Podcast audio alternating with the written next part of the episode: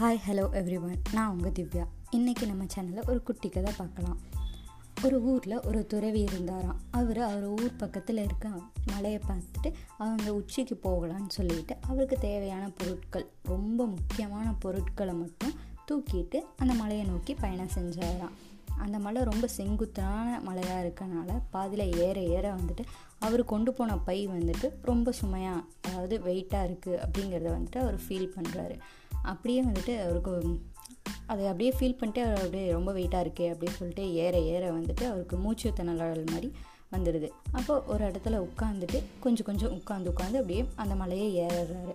அப்போ அந்த சைடில் இருக்க அந்த மலைவாழ் மக்கள் இருப்பாங்கள்ல அங்கே வந்து ஒரு சிறுமி ஒரு குட்டி பொண்ணு வந்துட்டு அவரோட தம்பியும் தூக்கிட்டு ஆடி பாடிட்டு அப்படியே ஜா ஜாலியாக அங்கே இருக்கிற செடிகளை ஒரு பறவைகளெல்லாம் பார்த்து சிரிச்சிட்டு அப்படியே போய் அவன் தம்பி கூட பேசிட்டு விளையாண்டு அந்த தம்பியை தூக்கிட்டு அப்படியே ஜாலியாக அந்த பொண்ணு மலை ஏறக்க ஆரம்பிச்சிச்சு அந்த துறவிக்கு அந்த பொண்ணை பார்த்தோன்னா ஒரே ஆச்சரியம்.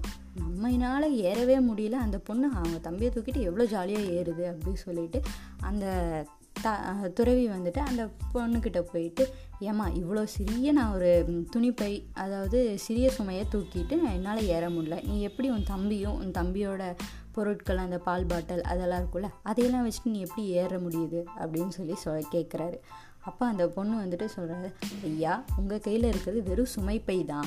என் கையில் என்னோட அன்பான தம்பி இருக்கான் அப்படின்னு சொல்லிட்டு சிரிச்சிட்டு அந்த பொண்ணு பாட்டுக்கு மறுபடியும் ஓடுறக்க ஆரம்பிச்சிருச்சு. அப்படியே ஜாலியாக விளையாண்டுட்டு அப்படியே போகிறக்க ஆரம்பிச்சிச்சு.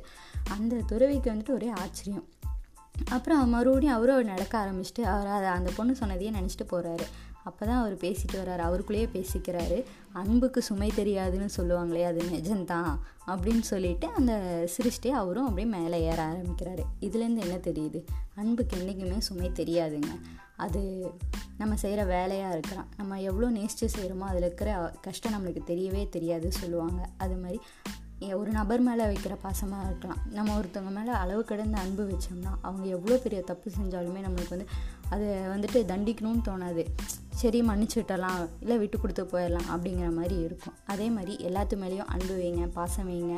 நம்மகிட்ட நம்மளுக்காக இருக்கவங்களுக்கு நம்மளை தவிர வேறு யாருமே வந்துட்டு சப்போர்ட் பண்ண முடியாது. முடிஞ்ச அளவுக்கு உங்கள் பார்ட்னர்ஸ்க்கு உங்கள் ஃப்ரெண்ட்ஸ்க்கு உங்கள் ஃபேமிலிக்கு முடிஞ்ச அளவுக்கு சப்போர்ட் பண்ணுங்கள் எல்லாத்தையும் லவ் பண்ணுங்கள் Let's start to rule the world with love and peace. Bye. Take care.